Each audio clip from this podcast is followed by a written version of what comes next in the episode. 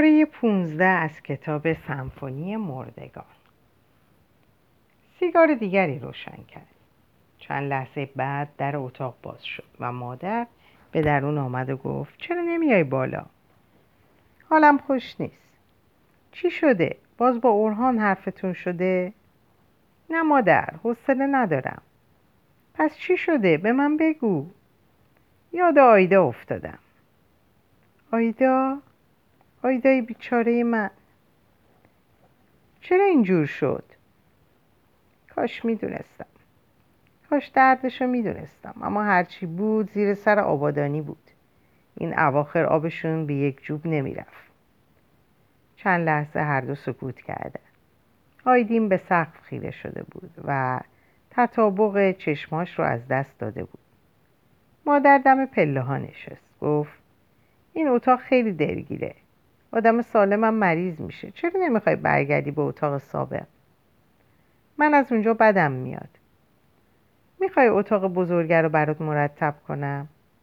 نه نه مادر من همینجا میمونم. پس چرا اینجوری شدی؟ آیدین می‌خواست تنها باشه و یاد من بیفته. از خودش عصبانی بود که نمی‌تونست بیرون از خونه جایی دوام بیاره. گفت چجوری شدم مادر؟ و همراه نفسش ناله کرد. صبح تا شب داری فکر می‌کنی. همش تو خودت فرو میری. من نباید بدونم تو به چی فکر می‌کنی؟ می‌خوای بنویسم به دایی ناصرت که سر و سامونی بگیری؟ تو رو به خدا مادر دیگه حرفشو نزن. داری خودتو تباه می‌کنی. حالا تصمیم ندارم. و به سیگارش پک محکمی زد و تای سیگارش رو در جا سیگاری روی سینش له کرد. لابد می‌خوای تا آخر عمر به سرمه فکر کنی و به حساب خودت به پاش بشینی. آیدین ترسید که بگه آره. مادر بخواد نصیحتش کنه و بگه به مردا فکر نکن به مرده ها فکر نکن. برای همین سکوت کرد. بعداش در ذهن شلوغش دنبال من میگشت.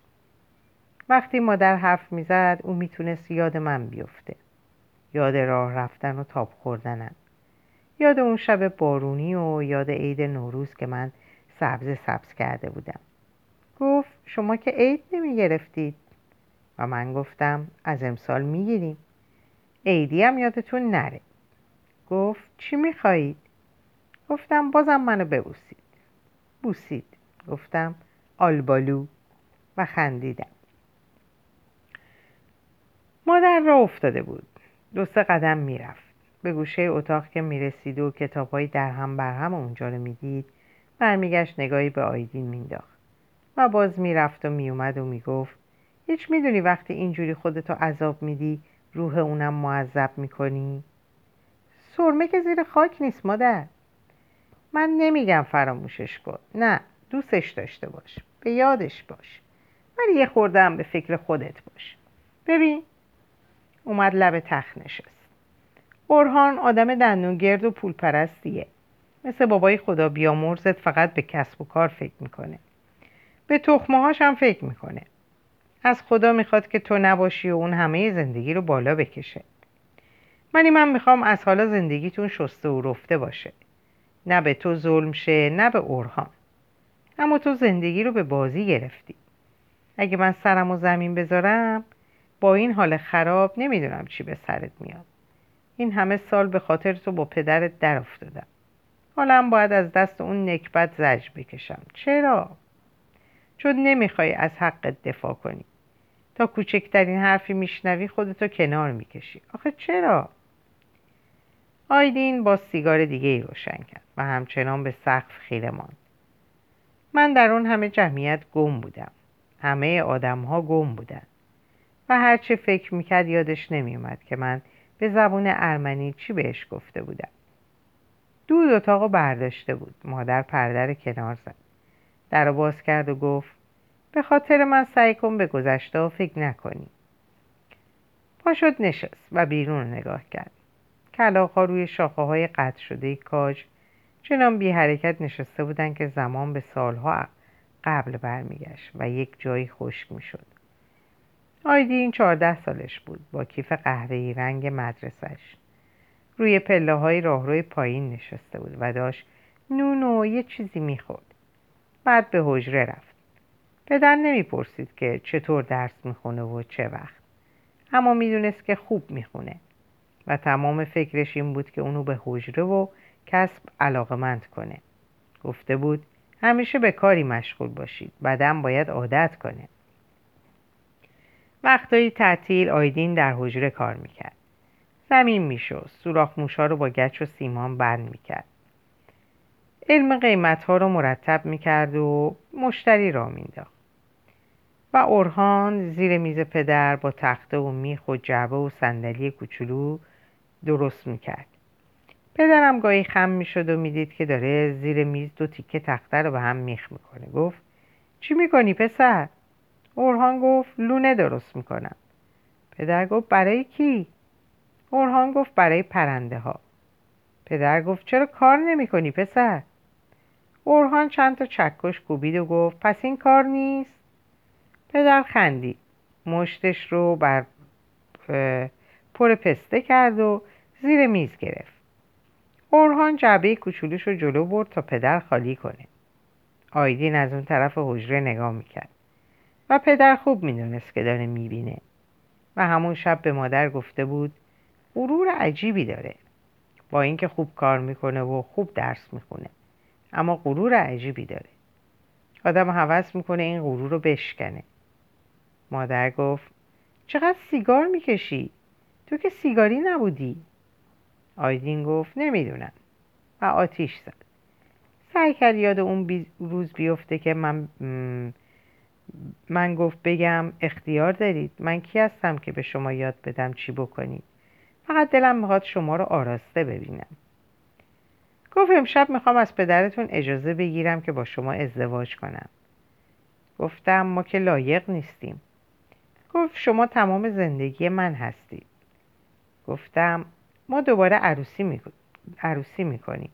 دو بار عروسی می‌کنیم. یه بار در کلیسا یک بار هم در محضر. گفت شما چه گلی رو دوست دارید؟ گفتم چطور مگه گفت دلم می‌خواد یه دسته گل به شما هدیه بدم. منم گلها رو دوست من همه گلها رو دوست داشتم. ترکیب گلها رو دوست داشتم. پوک محکمی به سیگار زد و توی دلش گفت حیف. و بعد به مادر نگاه کرد.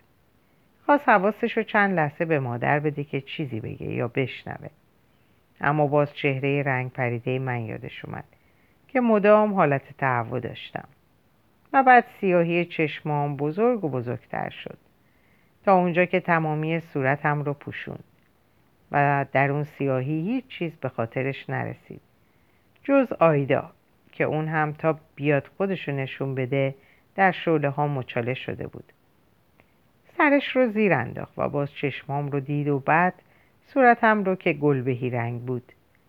یا نرمه گوشم رو که اون مدام با زبون قلقلک می‌داد و من مرمورم می‌شد. یه مداد کنته برداشت گفت بذار خال روی لباخات رو تکرار کنم. خال سیاه کوچیکی طرف راست بالای لبم بود. آیدین یکی هم طرف چپ گذاشت. من دردم گرفت. اما چیزی نگفتم. گذاشتم که خوب پررنگش کنه. و در آینه نگاه کردم و خندیدم. گفت اصلا خوب نشد پاکش کن. بیا من پاکش می‌کنم. گفتم حالا بذار برای بعد. گفت نه من اشتباه کردم. چیزهای قشنگ تکرار نمی‌شد. گفتم خواهش می‌کنم سر به سرم نذار. گفت به من اعتماد نداری؟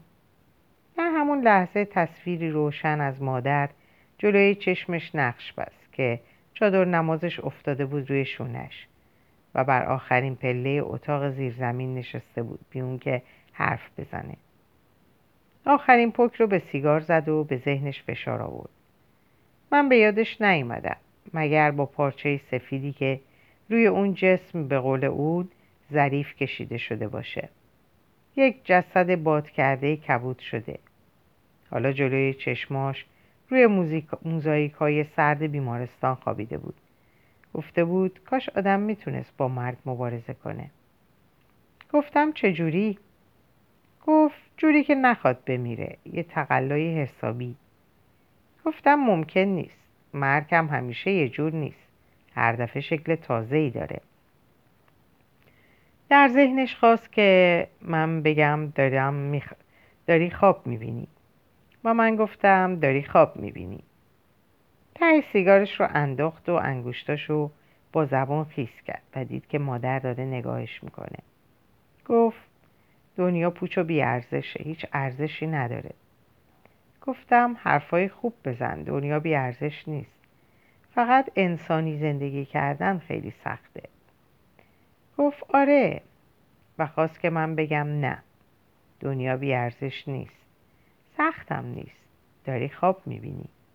و من گفتم دنیا بیارزش نیست سختم نیست. داری خواب می‌بینی. و شمرده شمرده گفتم و بعد خندیدم. دلش می‌خواست روی تاب نشسته باشم و بخندم و منم روی تاب نشستم و خندیدم و باد موهامو به بازی گرفته بود. گفتم تاب نمی‌خوری؟ گفت نه. لب حوز نشسته بود. لباس پشمی پوشیده بود و هوا محالود بود چون بارونم می‌خواست بیاد. گفتم لاوا. گفت لاو لاوا؟ مادر هرچی می‌خواست بگه می‌گفت و مثل همیشه به صرافت غذا پختن و ظرف شستن میافتاد. و آیدین تا میومد به پدر فکر کنه که انگار همین دیروز با اون جسم کوچیک از حجره به خونه برمیگشت و با اون پاپاخ سیاه و پالتوی توسی رنگ سنگین سنگین از پله بالا می‌رفت. ناگاه اون ابهت عجیب و اون حضور ماندنی در خاطرش محو می‌شد. و در گورستان قدیمی شهر زیر خاک به چند تکه استخوان بدل میگشت. به هر کس که فکر می‌کرد همینطور بود. یک باره تصویر پر می‌کشید و چیز دیگه ای جاشو می‌گرفت. حتی صورت رنگ پریده من هم دیگه یک لحظه ثابت نمیموند که اون بتونه در ذهنش خوب نگاه کنه. بیشترها به یاد هر چیزی که میافتاد می‌تونست ساعتها بهش فکر کنه. بسازدش ویرونش کنه و باهاش حرف بزنه. اما در این یک ماهه آخر به خصوص در این چند روزه هرچی که می‌خواست به سرش بیاد اومده بود. پس به پدر و بعد به بچگی خود فکر کرد که از ایوون طبقه بالا شیرجه می‌زد توی حوز و پدر می‌خواد از خونه بندازتش بیرون. در ذهنش کودکی اون برادر ملول خیالیش رو هم می‌دید.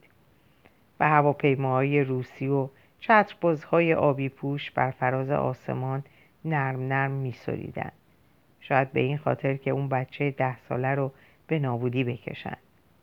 پدر می‌رفت و باز با لباسی دیگه به سراغش میومد کاش می‌شد که همه این چیزها رو به مادر بگه. زندگی همیشه خوردن و خوابیدن نبود. چیزهای ظریف و کوچکی هم بود که اون نمی‌تونست به مادر بگه.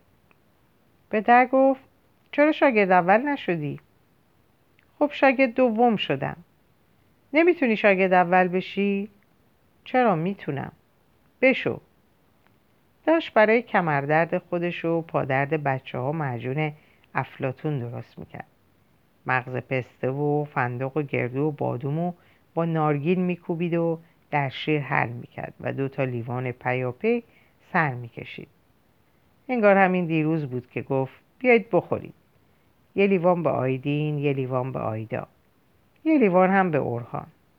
و اورهان که تو بغل پدر نشسته بود همونجا شاشید. پدر گفت این بچه به کی رفته؟ عصبانی شد. پاشو بیرون آب کشید و شلوارش رو عوض کرد. و دوباره سر جاش نشست. مادر با چرخ خیاطی داشت برای بچه ها شلوار میدوخت و آیدا مشق مینوشت. مادر گفت اخلاقش که به تو رفته ولی شاشیدنش نمی‌دونم. پدر گفت خیلی خوب حالا پاشو عوضش کن. بچه نرخر شیش ساله هنوزم توی شلوارش بخاری کورهی اون گوشه هر هر می‌کرد و دودش می‌رفت آسمون. پدر با آیدین گفت اگه شاگرد اول بشی برات دوچرخه می‌خرم. اون سال شب و روز درس خوند. عکسش رو از طرف فرهنگ در روزنامه ها چاپ کردن. پدر عکس رو زیر شیشه میز گذاشته بود و به مشتریاش نشون می‌داد. آیدین اورخانی می‌بینی؟ با معدل بیست. اما نه اون سال و نه هیچ سال دیگه ای پدر برای آیدین دوچرخه نخرید. سرشو بلند کرد. مادر رفته بود.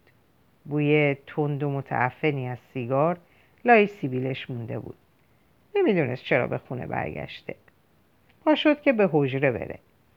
مادر از پنجره آشپزخونه گفت کجا؟ حجره. حالا دیگه شب شده الان اورهانم میاد. می‌خوام شام بکشم. برگشت به زیر زمین. در سکوت سر شب صدای اذان شنیده می‌شد. و صدای مداوم کارخونه پنکسازی که بی هیچ مفهومی هورهور می‌کرد. شیفت شب. انگار می‌خواست همونطور که گود افتاده بود در زمین فرو بره. اما سالها بود که همونجا بود. نه پایین تر می‌رفت و نه از زمین برمیومد فقط کامیون کامیون های کوچک جرمس پنکه ها رو از اون شیب بالا می آوردن و می بردن. روی تخت دراز کشید. به سقف نگاه کرد. پوتشکا رو بیشتر از خود من دوست داشت. اما بعدها که من پیشش می اومدم نظرش عوض شد. گفت شما چند سالتونه؟ گفتم چند سالم باشه خوبه. گفت بیست و دو. گفتم اونقدر جوان نیستم. گفت چند سالته؟ گفتم سه سال از شما بزرگترم. گفت من چند سالمه؟ گفتم خیلی خوشش اومد. کیف کرد. گفت از کجا می‌دونی؟ گفتم کلاقه و خندیدم. و اون کیف کرد. و من باز خندیدم. از ته دل. و اون از ته دل کیف کرد. و این کیف تمامی نداشت. دلش می‌خواست همینجور بخندم. اما گفتم مسیح قوم تاتارها. و حالا من در سقف اتاق گم شده بودم. چشماشو بست و خواست که مثل اون روز بخندم. و من خندیدم. و بعد جای من آیدا ایستاده بود. با چادر سیاهی که صورتشو خوب پوشونده بود. گفت داداشی الهی فدات بشم. قصه چی رو می‌خوری؟ می‌خوای بیای آبادان پیش ما بمونی؟ گفت نه آیدا من دارم میرم. پیش از اینکه از دست برم باید از این شهر برم. آیدا گفت چرا؟ اما این آرزو به دلش موند و هیچ وقت آیدا رو ندید که به اون بگه. کتابامو آتیش زدن دست نوشته هام شعرام. می‌فهمی آیدا؟ شعرهای عزیزم. آیدا گفت الهی بمیرم. آیدین گفت حالا با کی اومدی؟ آیدا گفت تنها. آیدین گفت تنها؟ سهراب کو؟ آبادانی کو؟ آیدا میدوید میسوخت و میدوید به هر طرف که می‌رفت باز میسوخت جیغ می‌کشید و در شعله ها زوب می‌شد و بچهش جلوی در خونه گریه می‌کرد بعد قبرش رو زیر درخت سروی کندن که خلوتتر از جاهای دیگه قبرستون بود و اونو خوابوندن من باز از راه رسیدم گفتم من از دست تو چه کنم؟ گفت بگو بازم بگو. مقطع گفتم من چه کنم؟ خوب یادش مونده بود که من پنجه دست راستم رو مثل گلبرگ باز می‌کردم و می‌گفتم من چه کنم؟ گفت همینجا بشین تا من نگات کنم. گفتم اوه آدمو می‌کشی. گفت را بیافت همه منتظرن. ما را افتادیم. ای از همسایه ها جلوی در کلیسا منتظر ما بودن بعد که ما رسیدیم همه کف زدن اون وقت به درون کلیسا رفتیم. جلوی محراب ایستادیم و کشیش ما را عقد کرد. روز بعد هم به محضر رفتیم. مادر بزرگ و پدر و اموگالوست هم بودن آقای امام سفیدی نشسته بود پشت میز و داشت شناسنامه ها رو می‌خوند. گفت ببخشید شما مسیحی هستید؟ گفتم بله. گفت آقای داماد چی؟ ایشون که مسلمونن ایشالله آیدین گفت بله من مسلمونم. آقا گفت نمیشه که نمیشه که نمیشه. عقد کرد. گفتم پس چیکار کنیم؟ آقا گفت مسلمون بشید گفتم میشم.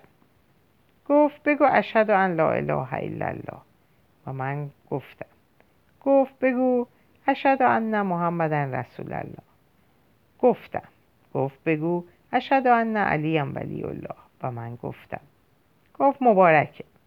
و بعد خطبه عقد رو خوند صدای در خونه اومد و لحظاتی بعد مادر گفت شام حاضره. به اتاق بالا رفت و کنار سفره نشست. اورهان گفت بهتر شدی؟ بهترم. باید استراحت کنی. فردا اگر هوا آفتابی بود با هم میریم ویله دره. یه هوایی عوض کنیم. بلکه حالت جا بیاد. آیدین گفت دیگه خرابی از حد گذشته اخوی. مادر گفت بخور. دو سه لغمه خورد و باز به زیر زمین برگشت. در راه شنید که اورهام می‌گفت صبح زود صبح خیلی زود. خیلی خوب. به اتاقش خزید و باز روی تخت افتاد. منو دید که بر های سرد افتاده بودم و پارچه سفیدی روی بدنم کشیده شده بود. تقلا کرد که اینجوری به سراغم نیاد. اما باز به همون شکل اومدم. اون خوابیده بود و منم می اومدم. ما رو در کالاسکه دو اسبه سوار کردن و دور شهر گردوندن. پدر با هر دری با هر دوی ما دست داد و ما رو بوسید. بعد اموگالوس هم با ما دست داد و ما رو بوسید و ما به اتاق خودمون رفتیم. گفت دنبال خودم در گذشته ها میگردم. ما چیزهایی داشتیم که حالا نداریم. هیچ کس اونجا نبود که جوابشو بده. گفت سور ملینا که بگویم جانم. مادام بوگینه گفت دیشب خواب تو رو می‌دیدم. گفتم چی می‌کردم؟ گفت خیره. خواب دیدم که آقای آیدین گوشواره ملیله قشنگی به گوشاد آویخته بود. من با آیدین گفتم که حاملم و اون همون روز یک جفت گوشواره ملیله کشکولی برام خرید. با دستای خودش به گوشام آویخت. بعد کنار رفت و جوری نگام کرد که ناچار شدم سرم رو بر سینش بگذارم. بعد ما به مسافرت رفته بودیم. هیچ کس تو خونه نبود. و من هفت ماه حامله بودم. گفتم این بچه توه. پسر می‌خوای یا دختر؟ گفت دختر. روز بعد حرکت کردیم. دکتر با روپوش سفید و اون عینک دور سیاه کوچیک جلو اومد. خواهش می‌کنم. آیدین سرپا نشست پارچه سفید رو از صورت من کنار زد. به صورت خیره شد. دقیق نگاه کرد. زیر چشم ها و پیشونی ها کبود بود. صورت باد کرده و زرد و گوش های کبود. با موهای خیس و نامرتب. دکتر گفت تنها جنازه که در این مدت تحویل ما شده همینه. قلبش تون می‌زد. دستاش میلرزید. گفت این نیست آقای دکتر. باور کنید. همینه. ولی من مطمئنم که این نیست. درست هفت ماه بود که از مغازه قهوه فروشی سورن که مغازه قهوه فروشی سورن بسته بود و ناقوس کلیسا به صدا در نمی اومد. گفت پس کجایی سور ملینا همه جا رو زیر پا گذاشته بود. بیمارستان و نظمیه قبرستون هر جا که فکر می‌کرد رفته باشه باشم سر زد.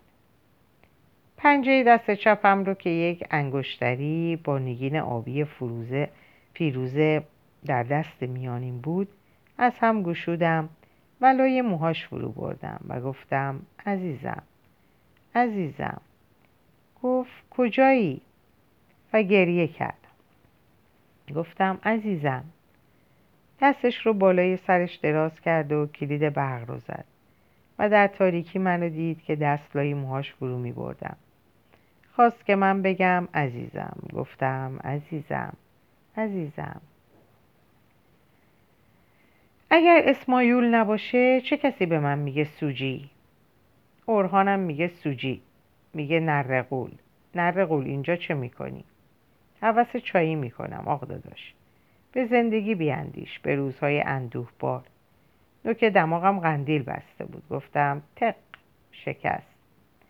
آق داداش یه شم و دو تا قندیل نظرت کردم که سرما نخوری. یکی این طرف و یکی اون طرف. توی آقا داداش؟ خب بگو من توقعی از توی یه شهر بزرگ بودم. خونه هاش بزرگ بود و سردری ها در نداشت. دلواز داشت. مثل باغ شازده ها سرملینا گفت می‌خوای پدر و مادر رو ببینی؟ نمیشه نبینم؟ نه باید ببینی. رفتیم توی یه پنج دری. یه سرمیلا هم اونجا نشسته بود. با کالاسکه رفتیم. باغ افخوان هم بسته بود. صخره بزرگ داشت. کوهستان شده بود. مادر سرملینا قدش بلند بود اما نمی‌تونست راه بره. از زمین در اومده بود. مثل درخت. شیرش از شاخه ها زده بود بیرون. جای این زنجیرها روی دستم میمونه. هزار تا آدم اونجا بود. هزار تا زنجیر. هزار تا هم کلاق روی شاخه ها نشستن و زل زدن به میرزا آیدین اورخانی. صدامو عوض می‌کنم. مثل سربازهای روسی حرف می‌زنم. اخوی دیگه باید بارو بنه رو بست خرابی از حد گذشته. گذشته گذشته. کی گذشت؟ ای از کوچه هاست می‌بینی؟ نه نمی‌بینی. می‌بینی؟ همش پیچ در پیچ. اون یکی آقای لرده. روی سرفنگ سرف سنگ فرش راه میره. بعد سرازیر میشه. پاهاش روی آسمون سرفنگ سنگ فرشه و سرش توی زمین بول می‌خوره. انگار عکسش رو توی آب چاپ کردن. صبح که را بیفتیم هرچی چوب و تخته ببینیم جمع می‌کنم. توی حلبی آتیش می‌زنیم و اسماعیل دود نک اسماعیل دود نکن. چشم آقا اورهان چشم آقا اورهان بابا خفه شدم. گفتم از آب بیا بیرون. گفت احمق از دود خفه شدم. گفتم خب نکش. می‌زنه توی گوشم. یکی این طرف و یکی اون طرف. نره قول چیکار دارم؟ دستم که باز باشه یه روزنامه ای نامه ای می‌خونم. از همین نرده ها می‌رفتم بالا. من نه یوسف می‌رفت. بالا و شیرجه می‌زد توی حوز پدر گفت پدر سگ خجالت بکش. اقلا برو با ذره بین کتاب های بچه ها رو آتیش بزن. جنگ رو کی خاموش کرد؟ جنگ رو کی خاموش کرد؟ خریدار محبت. حوز رو پر از کاش می‌شد من یه روز هیتلر بشم. می‌گفتم هر کی از هر چی داره مال خودش نیست مال خداست. ما هم از خدا اومدیم. فرح ایزدی شامل حال ماست. کتابم داریم در راه یک پاپاخ کهنه که می‌دادی میگذاشتم سرم می‌رفتم قهوه فروشی بسته موسیو لاوا. لاوا. آلمان هم خوب پیش پیشرفت کرده بود. پدر گفت اگه من منشی هیتلر بودم نتیجه جنگ فرق می‌کرد. گفتم پدر لامپ اتاق بالا سوخت. پدر چی گفت؟ عوضش کنید. کجا بود؟ اتاق بالا. این یکی نه اون که گربه ها توش زاییدن. آقا مجله کهنه تازه دارید؟ مال امروز. با عکس هیتلر و سرملینا سرملینا دست منو ول نمی‌کرد. پدرش هم اونجا بود. صدای پدرش یخ بسته بود. پدر سرمه پدر سرمه بود اما موسی و سورن نبود. یک آدم بد اخلاق بود که کت و شلوار قهوه‌ای راه راه می پوشید و شکل حروف کوچیک فرانسه. طبقه آخرین خبر طبق آخرین خبر یک کشور جنوبی کشف شده که اسمش برانیه قرارداد نفتی هم امضا کرده. روزی چندین و چند کشتی نفت می‌بره و صندلی میاره پای قرارداد انگشت زدن. سفیرش هم می‌خواد بیاد اینجا. گفته یک سری میرم اونجا ببینم. می‌تونم خودم رو در شورابی مالجه کنم. روماتیسم داره. آیدا هم روماتیسم داشت. مرد. مادر چی داشت؟ آسم داشت. مرد. این آدم روماتیسم داره. درد از کمرش شروع میشه. میره توی پاهاش. باز دور می‌زنه توی کمرش. میره به شونه ها چهار چنگولی مونده. گفتم آقا داداش این برانی کجاست؟ هرچی در نقشه گشتیم نبود. یادم نمیاد در جغرافی مدرسه دیده باشم. برهان گفت گمونم اون طرفا باشه. گفتم اه خیال کردم این طرفاست. قش می‌کنه از خنده. بازم در نقشه میگردیم اما پیداش نمی‌کنیم. به جای اون یه سرزمین جدید کشف می‌کنیم. شمالان شمالیا می‌خورن به همین برانی یه طرفش خاکه از طرف جنوب هم می‌خوره به دریا. میمونه طرف چپ که یک زمین مشجره. درخت زردالو کاشتن اما صاحب نداره. قرار بیان و اونو بگیرن. سرنوشت این باغ در جنگ معلوم میشه. داداش اورهانم میگه اگه ورسه انگوش بزنن کار تمومه. گفتم اخوی چرا شبانه روز 24 ساعته؟ گفتم آقا داداش این کریستوف کلمب ما هنوز نمرده. گفت چطور مگه؟ گفتم میره سرزمین کشف می‌کنه اما چرا نمیاد اینجا رو کشف کنه؟ بعد من می‌رفتم داد می‌زدم آقای کریستوف کلمب چرا نمیاد ما رو کشف کنه؟ کریس دومکلوف کریس دومکلوف. آدم یاد ماموتا میافتاد. اما من که آدم نیستم. برای همین یاد ماموتا نمیافتم.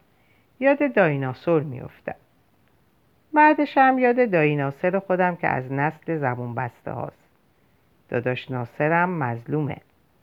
افتاده توی اون شهر قریب می‌خوای دخترشو برات بگیرم؟ نه مادر. به جدت اگه دروغ بگم آقا داداش. نره قول خجالت بکش. خب می‌کشم. تا میبینمش این دست و پام شروع می‌کنه به لرزیدن. همه ی حرفام یادم میره. خب خودشو توی ما جا کرده. چیکار دارم؟ ما چه آدم های پرپری و پرپری و نازکی هستیم. مثل دود میمونیم. پدر گفت مثل بچه آدم. بچه آدم چه شکلیه؟ اگه می‌خوای بفهمی کتاب در اصل چه کسیه پانویساشو بخون. آقای لورد روزای یک شنبه تعطیل می‌کنه. آقای لورد درگذشت به اون احترام بگذاریم. پدر بالاخره باد این پنکه های لورد یه روز همه ما رو خواهد بود داشت نفر آخ... نفس آخر رو می‌کشید. چه خورخوری می‌کرد. من نفهمیدم چجوری نفس های اول رو کشیده بود. شهر لوت شده. اگه من نخست وزیر بشم همه وزرا رو می‌ذارم زن. بعد میرم مسکو پناهنده میشم. چون دیگه مملکت از دست رفته. اینقدر نخند ایاس خان تو امو صابری موهای سرت هم که نخنما شده. پس امیدت کجاست؟ من در همون زیرزمین میمونم. بالاخره یه روز جلوی خونه خدا بوسیدمت. جلوی خونه خدا بوسیدمت. مرده ها هر جور دلشون بخواد میخوابن. آدم از این سر ناودون بره بالا از پشت بام بیاد بیرون. دراز و بینور مثل جمشید. نه چیکار دارم؟ بذار دست و پامو زنجیر کنم. حتما برام خوبه. شهر بزرگ بود. خونه سرملینا مثل موزه بود. چند نفر آدم در هم گره خورده بودن. جزام نصف تنشون رو پوشونده بود. مثل صخره تکه تکه مثل درخت اره شده. مثل آب نبات کشی. در هم پیش و تاب خورده بودن مثل حروف کوچیک فرانسه. حرف دوم سر نداشت. یه جاش یه زخم بزرگ جوش خورده روی گردنش بود. مثل آب نبات کشی. مثل اره درخت شده. در اینجا به پایان این پاره می‌رسم و براتون اوقات خوب و خوشی آرزو می‌کنم و به خدا میسپارمتون. خدا نگهدارتون باشه.